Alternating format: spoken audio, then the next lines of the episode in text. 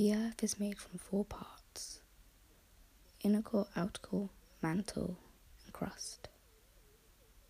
The outer core is liquid and made of iron and nickel. The mantle is split into two parts. The lower mantle, which is solid and made of peridotite, and the asthenosphere, which is partly molten. The lithosphere is the solid part of the earth made of rocks, minerals, and other min- elements, not including oceans. It's the top layer of the mantle plus the crust.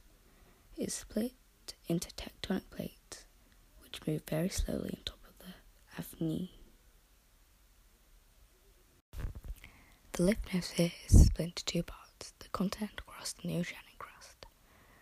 Continental is made of granite, the oceanic is made from basalt. They're both solid. Continental is between 30 to 50 kilometers.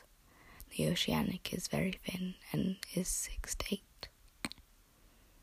The oceanic is more dense than the continental